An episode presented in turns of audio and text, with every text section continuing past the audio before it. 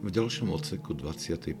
homilie svätý Izak Sírsky dáva poučenie, ktoré je užitočné pre každého. Dotýka sa situácie, ktorá sa vynorí z času na čas v duchovnom živote a zda nie je človeka, ktorý by jej nemusel čeliť.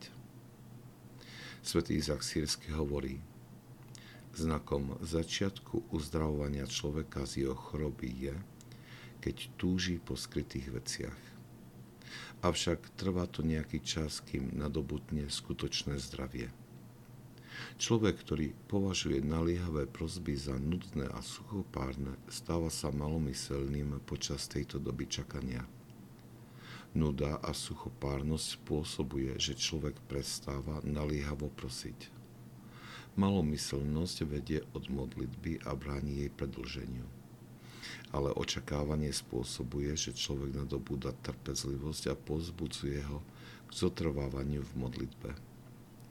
Očakávanie uvoľňuje údy od ťarchy únavy, pretože vie, ako dať srdcu odpočinok uprostred jeho trápenia. Nie je bremeno, ktorého ťarcha by bola viac príjemná, než vynaložená námaha kvôli očakávaniu, ani nie je žiadna spoločnosť, ktorej intimita je viac túžená než očakávanie. Dokonca aj väzenie je príjemnejšie pre človeka, keď je naplnený očakávaním. Nech toto je tvojim spoločníkom, okajúci brat, a nebudeš si vedomý žiadnej námahy svojho zápasu. Nudnosť a suchopárnosť, ktoré sa objavia počas putovania od momentu obratenia, k dosiahnutiu cieľa je vážnym nepriateľom duchovného života. Slova Sv. Izaka Sírskeho iba potvrdzujú našu skúsenosť, že jej ovocím je skracovanie modlitieb alebo úplné odpustenie, opustenie modlitbového života. Je to však úplný opak toho, čo by sme mali robiť. Svetý Izak Sírsky nám radí, aby sme naplnili svoje srdce očakávaním, tento stav srdca nielenže zaženie suchopárnosť, ale priniesie tiež úľavu do ťarchy asketických námach.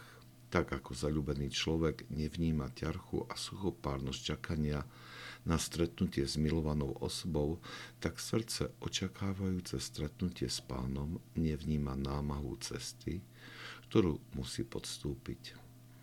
Očakávanie má byť našim neprestajným spoločníkom, hovorí svätý Izak Sírsky.